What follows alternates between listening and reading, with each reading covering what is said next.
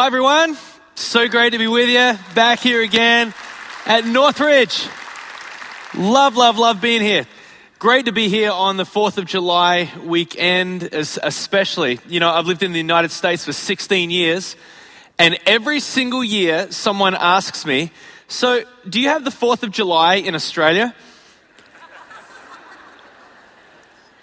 Now, I always say, no, we go straight from the 3rd to the 5th of July. We just completely. No, then I say, like, so what you're asking me is do we have a national holiday to celebrate America's independence?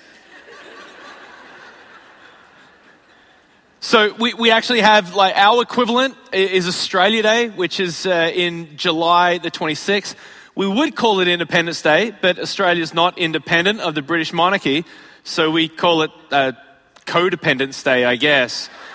But uh, mark your calendars. January 26th is where uh, fireworks go off in Australia and all of that. It's a, it's a big deal.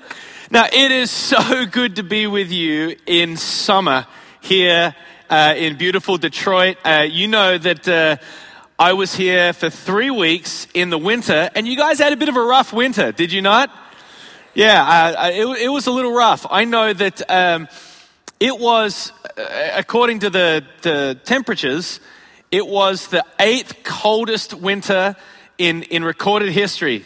Uh, not since 1977 did you have a winter like that.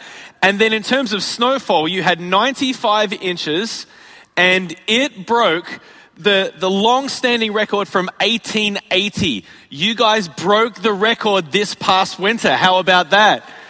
Yeah, you're like, why are we clapping for this? Really?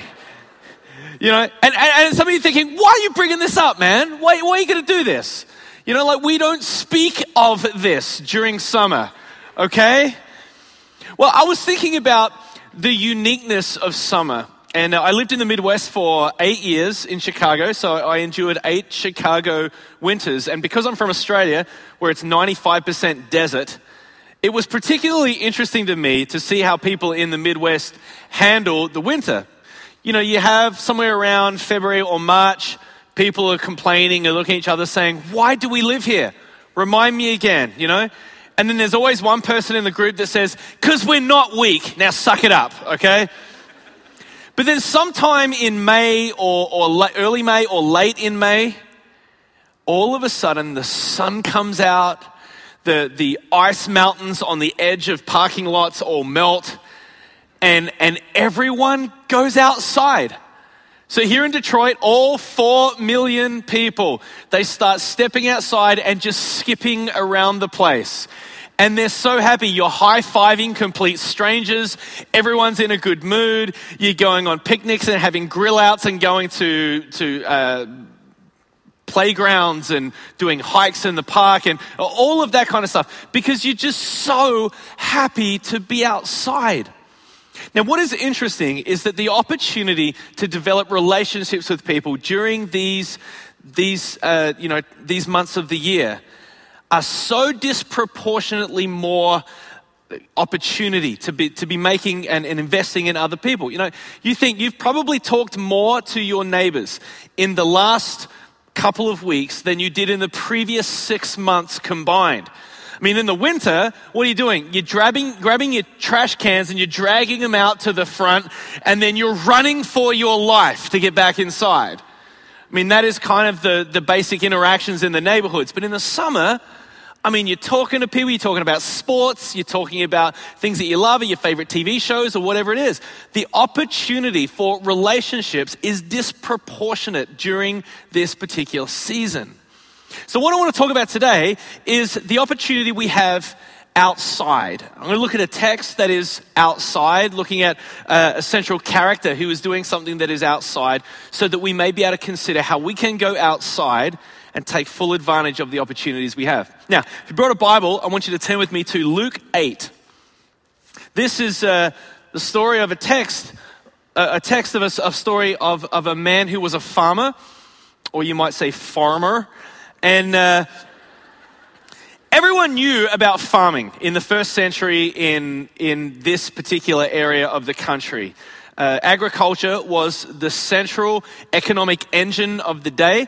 People knew what it was to be sowing seeds. They knew what it was to be farming. The, the whole harvesting and growing of crops was what everyone understood. Uh, it would be a little bit like in Detroit if, if uh, you know, Jesus was telling a story, maybe he was saying, you know, imagine with me a pro football team that uh, has never yet been in a Super Bowl. And every year, Everyone is praying, this is going to be our year. And secretly, everyone fears it's probably not going to be our year. Everyone in the culture would understand what they're talking about. I don't know if you can imagine that or not, but, but, but everyone would have a widespread understanding. You wouldn't have to explain the metaphor because everyone would understand the metaphor. And inside the metaphor, there was some sort of explanation about the kingdom of God. Luke 8, verse 4. Here we go. While a large crowd was gathering and people were coming to Jesus from town after town, he told this parable. A farmer went out to sow his seed. As he was scattering the seed, some fell along the path. It was trampled on, and the birds ate it up. Some fell on rock, and when it came up, the plants withered because they had no moisture. Other seed fell among thorns, which grew up with it and choked the plants. Still, other seed fell on good soil. It came up and yielded a crop a hundred times more than was sown. Then, when he said this, he called out, Whoever has ears to hear, let them hear. Now, this is a relatively well known passage of Scripture. Jesus is giving a metaphor about farming, and he has four different kinds of terrain, four different soil conditions. He talks about the path, which is hard soil. He talks about the rocky soil, which is shallow. He talks about soil with, with weeds and with thorns. And then he talks about seed that actually is, is, is fertile and, and rich and, and develops a great amount of crop, a great, great fruit from that. Now, he ends this kind of discourse with a, with a strange phrase. He says, Whoever has ears to hear, let them hear. He's giving this idea that some of you are going to really hear this and comprehend, and then some of you are going to have no idea what I'm talking about. Have you ever been in a conversation with someone and you're telling a story and you realize that they've kind of zoned out and they're not listening. You know, like when you're talking with someone and they get a text message mid sentence, and you know that they are confronted with the choice now. They're either going to step out of the conversation and they're going to look at their phone and they're going to respond to that, or they're going to ignore the text message and they're going to keep eye contact, right? And what's it like when you're telling a story and then they like look away and they start and you feel like just going and blah, blah, blah, blah, blah, blah, blah, blah, blah, you know? Have you ever had that experience before? How many of you have been the one checking your text messaging? Uh, shame on you people, really. Now, I, I was, uh, I, I, heard of, of a lady recently who had this idea that when you go to a restaurant, here's the, the ground rules that you should give. Everyone needs to pile their cell phones in the middle of the table and the first person to reach for them pays for dinner. How does that sound? Yeah, maybe you guys could try that today. This could get expensive. Yeah. So, in, in this passage, the word hear or hearing appears seven times, just a short story. It seems like that maybe this parable was less about listening and more about really hearing what is going on. Verse 9 His disciples asked him what this parable meant. And he said, The knowledge of the secrets of the kingdom of God have been given to you. But to others I speak in parables, so that though seeing they may not see, and though hearing they may not understand. Not everyone is going to get the same sort of comprehension from this. So maybe we should lean in. Verse 11 This is the meaning of the parable. The seed is the Word of God. Now, most of the time, Jesus doesn't explain his parables. Most of the time, he gives a story and then he drops the mic and then he just walks off stage, right?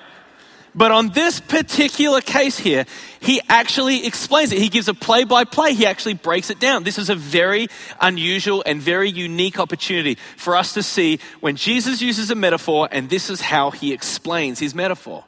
And the first thing he says is that the seed is the word of God. Now, what do we know about seeds? Seeds begin small, and then given the right conditions, soil conditions, the water and sunshine and photosynthesis, then ultimately uh, the seeds can become something that is large. They can become an enormous tree over the course of time. The seed is the word. Now, the word, word of God, word in the original Greek was the word logos. And the same time that that was used is in John 1, verse 1. In the beginning was the logos, was the word. And the word was with God, and the word was God. This is a very big verse that builds uh, Orthodox Christian Trinitarian theology on, on, on this particular verse here. But what is also interesting is that the seed is the word of God in Jesus' words. Same word, same idea that the word was with God and the word was God. This is clearly Jesus. So, what does it mean to sow seeds? For us to be people who sow seeds, it means that we are actually sowing Jesus into people's lives.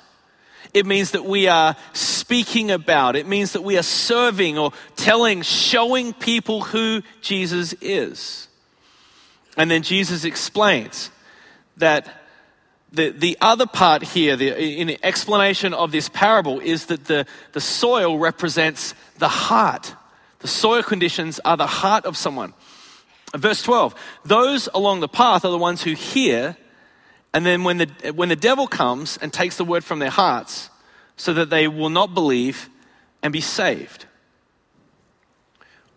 Now, when I think about this, I think about a friend of mine named Scott. When I was uh, in my early 20s, I got a job working for a steel company.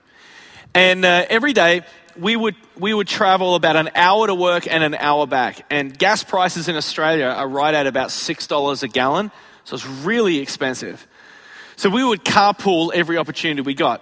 And me and Scott uh, would carpool together, and uh, we didn't have cell phones. I mean, it was just uninterrupted conversation an hour there and an hour back, five days a week. We'd spend 10 hours talking a week. Now, he was not a Christian, and, uh, and he knew that I was, and I was really into church.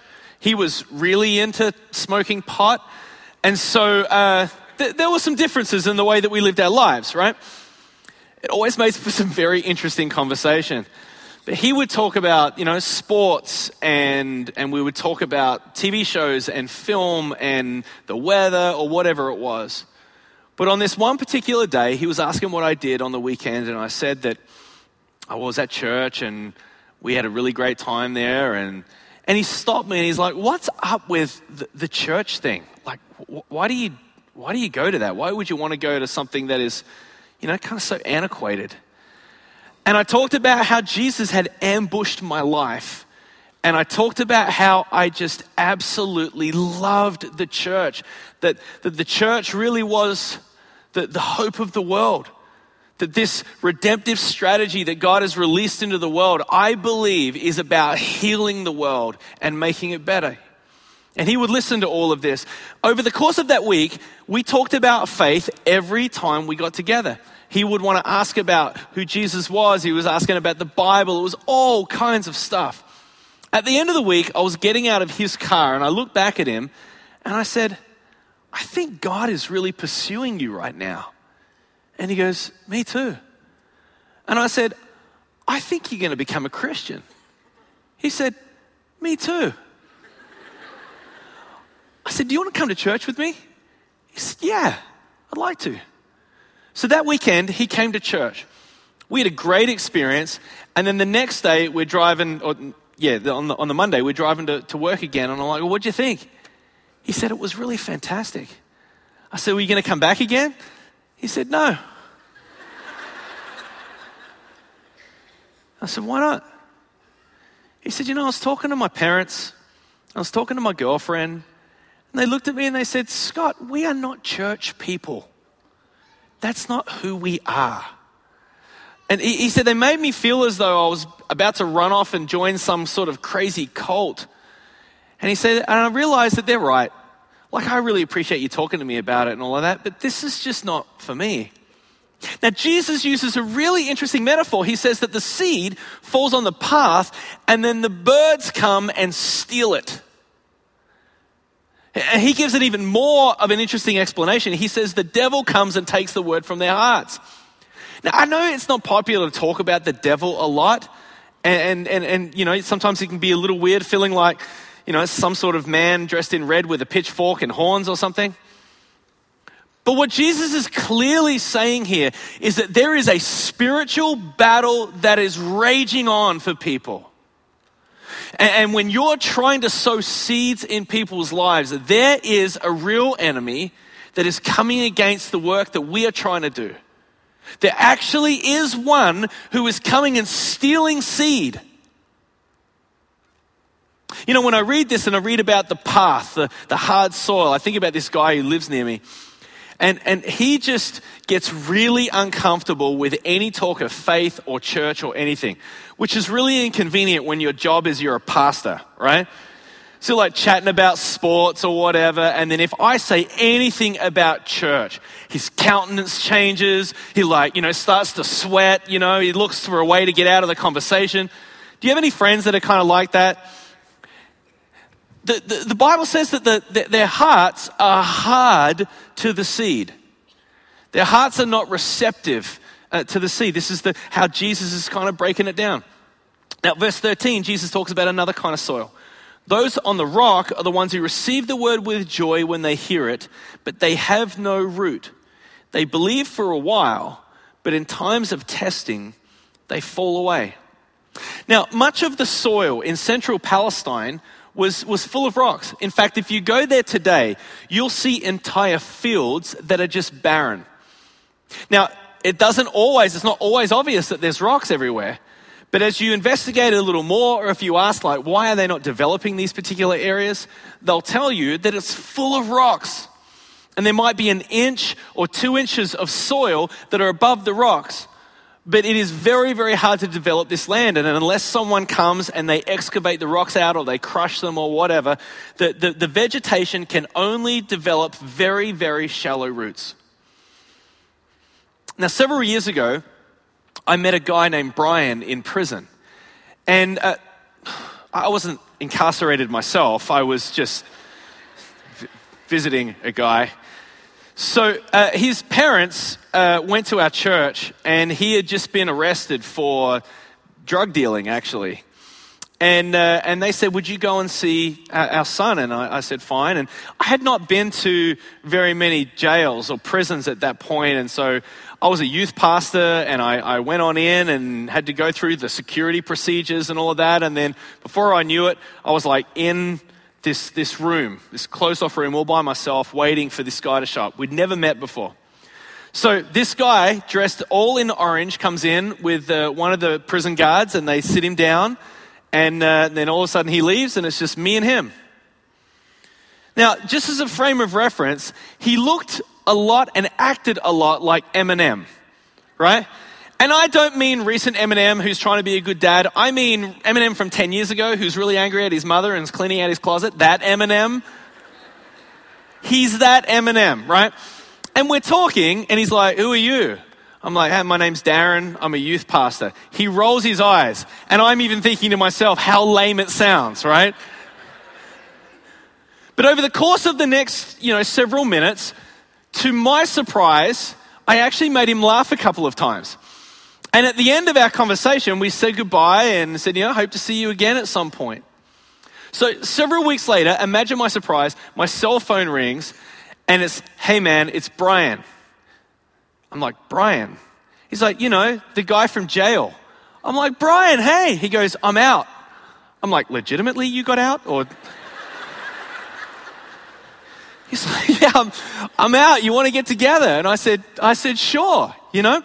So uh, we, we went to Starbucks, and I'm just sitting there uh, with Eminem, and uh, we order our drinks and all of that kind of stuff. Then he says to me, "Hey, um, you know, since I got out, I, I, I haven't found a place to stay yet. I don't have a place to live."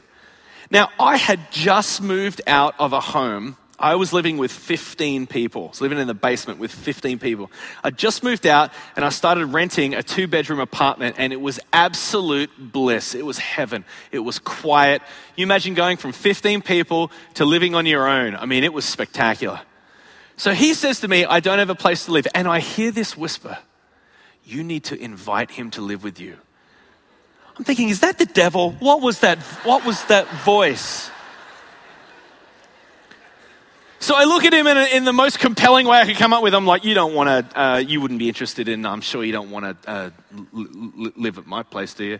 He's like, I'd love to. I'm like, no. It's like two hours later, meh, meh, meh. he's moving all this stuff into my house, you know? I'm like, that's your bedroom at the end there. He's like, great, thanks, you know? So we start spending a bit of time together his lifestyle was very, very different from mine. I mean, he was out a lot, and uh, I mean, it was it was a little crazy. Uh, I had never been around uh, that kind of world a lot. I hadn't been around people who kind of dealt drugs and, and, and had the sort of the lifestyle that was, uh, you know, a little precarious at times. I had just started dating Brandy, who became my wife, and I mean, we were just getting to know each other. And the first time she ever came over to my apartment, I was just showing her, hey, this is where I live. And she's like, you know, still not sure about me and the whole thing. She goes and she sits down on the sofa. And I swear I had never seen this before. She looks at the floor and she goes, What is this? And she bends down and she picks up a gun. There's a gun in my house, right? I'm a youth pastor. I'm not Jack Bauer. I don't have guns. Right? And she's like, whose is this? I'm like, ah, oh, it's pr- probably someone who lives with me, you know. I said, uh, just give me that thing. So I'm holding it, right? And then a thought occurs to me because I've seen way too many episodes of CSI. I wipe my prints off of that thing and I put it back under there, you know?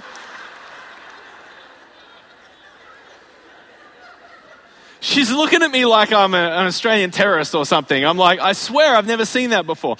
A couple of nights later, in the middle of the night, I had this knock at the door. I like wake up, you know, I look over, it's three o'clock in the morning. So I go to the door and I look through the little hole there, right? And I see these two dudes.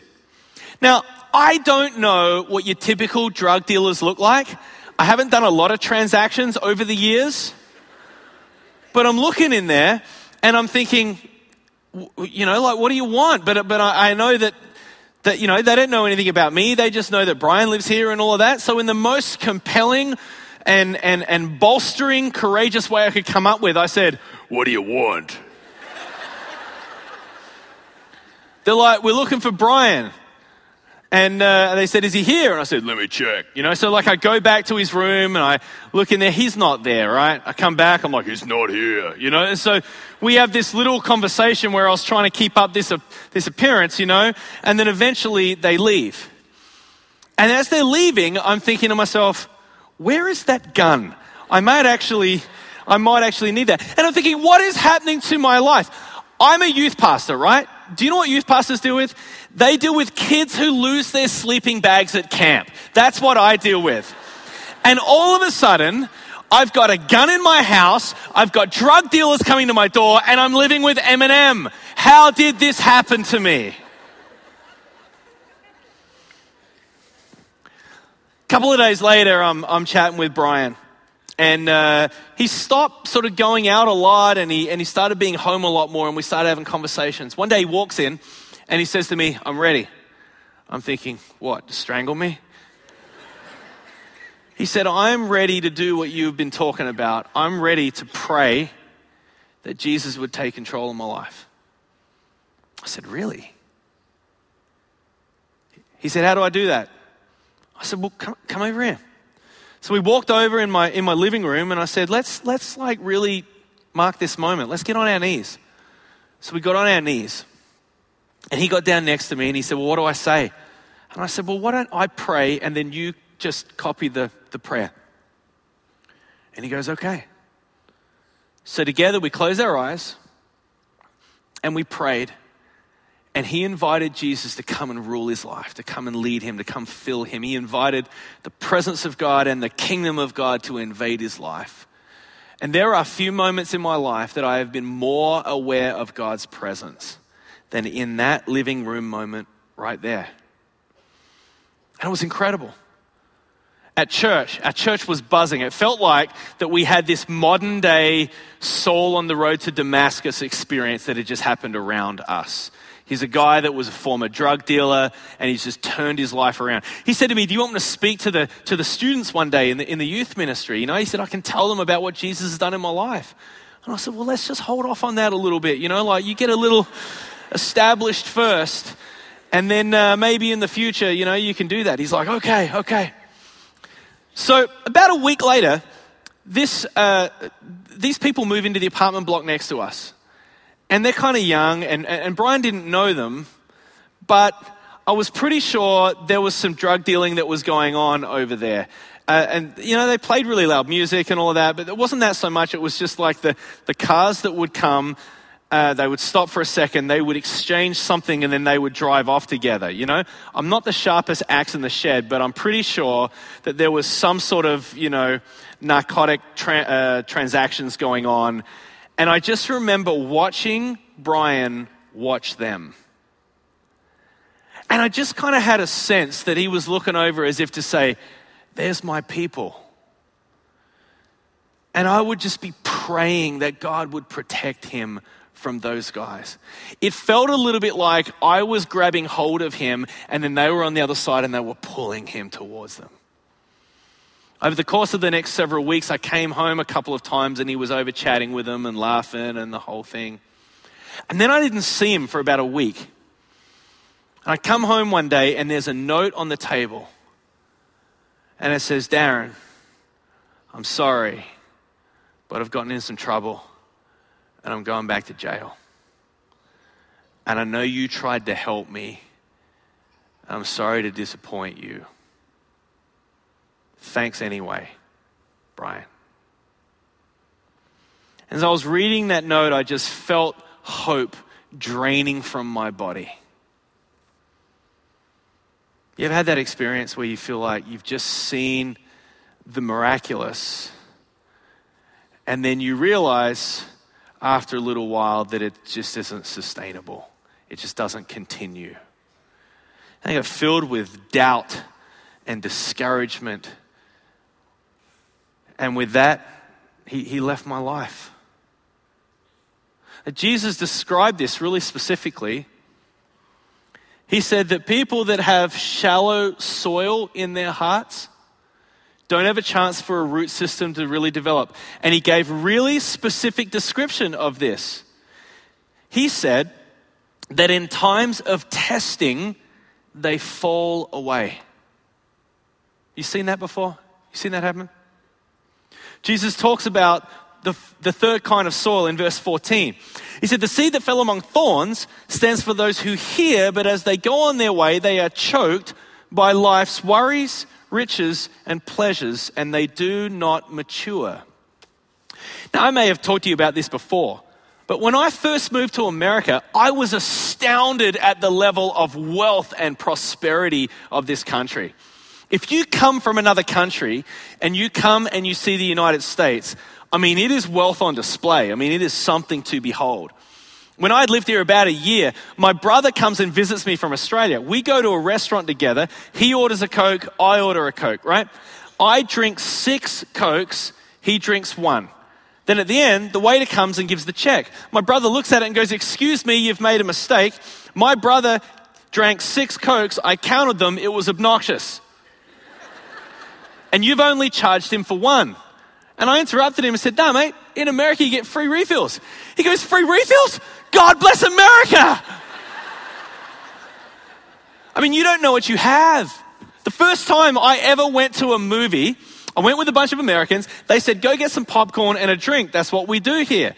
And I said, Okay. So I went up and I said, You know, some popcorn, thanks. And they said, What size? And I said, I don't know, give me the biggest size you've got. They hand me this 22 pound bag of popcorn, right? And then they said, You want a drink? I said, Sure, what size? I said, The biggest size you've got. Now, listen, Americans.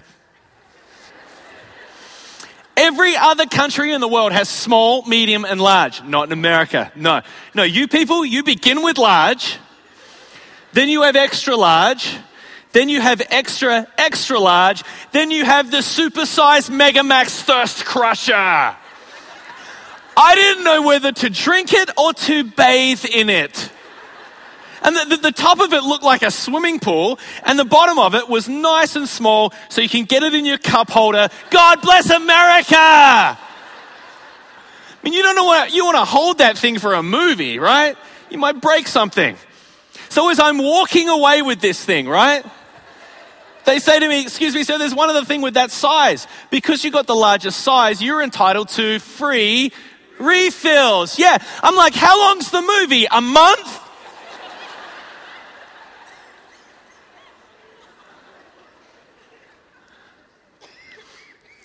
Jesus uses three words that choke our potential worries, riches, and pleasures. Now, what country on earth would you suspect has the greatest concentration of worries, riches, and pleasures? Where do you think that would be? It's the US. Yeah. And Jesus says that these things choke us.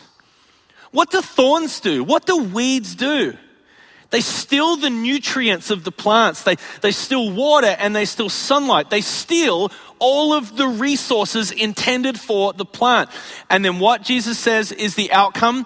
They do not mature. There is an immaturity to the plant. Now, what is interesting to me is that the gospel is bearing unprecedented fruit all around the world. Do you know that the times that we are living in right now, the gospel has never bore more fruit than this time in history. The underground church in China is seeing staggering growth. Millions of people are coming to Christ. In Central America, churches are uniting across cities for all night prayer and worship nights. In Africa, entire countries are being declared Christian nations. In the last 100 years alone, 350 million people have been swept into the kingdom of God in Africa. 350 million. That is more than the entire population of the United States. We are living in unprecedented days. Yet in the United States, According to the latest census, the fastest growing religious category is non religious. And Christian leaders are debating and they are discussing why is the gospel not bearing the same kind of fruit here as it is in other places? Maybe the answer to this is actually in this parable. Maybe it's the third soil. Maybe much of the Western church is planted in the third soil. It's not that the soil is hard, it's not that it's full of rocks, it's full of thorns. Worries, riches, and pleasures that seduce and distract and choke the effectiveness of the gospel. Maybe many Christians in the Western world have a divided heart. And instead of pouring their gifts and their talents and their resources into the kingdom of God, they are distracted by the lure of stuff or the way that they look or what they drive or, or where they live. If worries, riches, and pleasures equate to thorns, we are surrounded by thorns. It would be fair to say that the United States spiritually is a very dangerous place to live. Jesus closes this whole thing with verse 15. But the seed on good soil stands for those with a noble and good heart who hear the word, retain it, and by persevering produce a crop. Jesus uses again this agriculture metaphor he says that the seed is, is, is received and retained, and by perseverance over the course of time, fruit starts to flourish. It takes time. A seed doesn't instantly become a tree, it takes time. And it's by perseverance that this happens. Now, here's what gives me great hope about this story.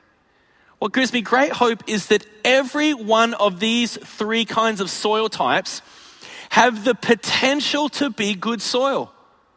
Hard soil can be tilled and it can be stirred and it can be turned up. Rocky soil, rocks can be removed or they can be crushed so that the soil can be nourished again. Or, or, or, seeds with, with thorns and weeds. The, the thorns can be pulled out, the, the, the, the weeds can be ripped out. All three of these, these soil types can become good soil. The reason that this is good news for us is that this is what the Lord of the harvest does. He tills soil, He stirs it. When I think about this, I think about when I was a youth pastor many years ago, there was a kid named Adam in my youth group, and his dad was not a Christian, and he, his dad had great animosity to the church. And every week we'd meet for a Bible study, and I'd ask at the end if they had prayer requests. And every week he was the first to raise his hand, and it was simply this Pray my dad becomes a Christian. Every week we'd write up on the dry erase board Adam's dad to become a Christian. Every week. I, re- I must have written that a hundred times. So, and then there comes a point where it's like such an extended period of time, you're just sort of feeling like you're writing it up by habit, you know? Well, couple of years after we were doing all of that, we needed some adult chaperones to help lead a serving trip that we had coming up, and we couldn't find any. And Adam said, uh, What about my dad? And I'm thinking, What about your dad? And he said, I think my dad might be interested in coming. You know, he does some construction and stuff. And we're thinking, Oh, no. So, sure enough, he asked his dad. His dad says he'll come. We were a little surprised about that because he really hated the church. So he comes along and he watches these middle school students serve the under resourced. He watches these, these kids spend 12 or 15 hours a day serving people who were in such great need. And you know what it did? It tilled the soil of his heart. He had no interest in the seed. He had no interest in the gospel. What he, and, and then when he saw all of this, it started to stir his heart. Later on in the week, he's having a chat with one of the other adult leaders, and they're talking about who Jesus is. And he asks him, You want to be a follower of Jesus? And this guy says, Yeah, I do. It was one of those remarkable things where you see someone who goes from having no interest at all to someone who becomes a passionate follower of Jesus. It was astonishing. And to this day, this is 12 or 14 years ago, to this day, he is a thriving leader. He is actually a leader in my brand new church. And he is helping establish the culture and grow people up and disciple them in the ways of Jesus. It reminds me that this is what God does. He tills the soil of hearts. It's what he's done all throughout history. Saul on the road to Damascus has this encounter with God, and the soil of his heart changed. The Roman Empire was led only by, by pagan people, you know, worshiping pagan gods, or the other emperors, until Constantine in the fourth century the soil of his heart changed, and Constantine becomes a Christian and leads the entire Roman Empire towards Christianity. It changed the world. This is what God does. Now, we're going to close our service in just a second. But it's beautiful outside, and there is a disproportionate opportunity to be sowing seed in the summer to be sowing seed in these months.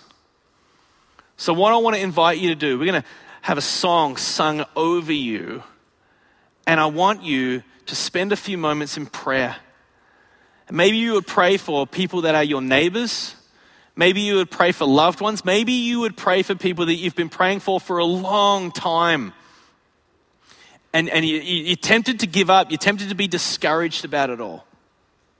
Now, as you're praying, I want to encourage you to be imagining the soil of their hearts just being tilled and just being stirred. Like, have that mental picture in your mind of, of, of you know, being reached down and plowing up the hard soil, making it ready to be receptive for the seed.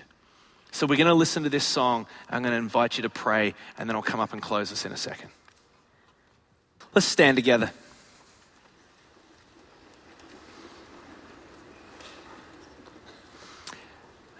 Maybe someone brought you today and uh, you reluctantly came on a holiday weekend and you kind of sense the soil in your heart changing. Maybe there's a sense of like, my, my heart is kind of really receptive to this. Maybe the reason is because someone else has been praying for you. Someone else has been praying for the soil in, in your heart. Uh, I want to invite you, I want to encourage you, I want to challenge you that you can open up your life to Jesus today. It's as simple as coming before Him in prayer and inviting Him to take control of your life. And so we're going to pray, I want to give you that opportunity. Let's pray together. Father, I want to begin by just coming before you and thanking you, thanking you for your word.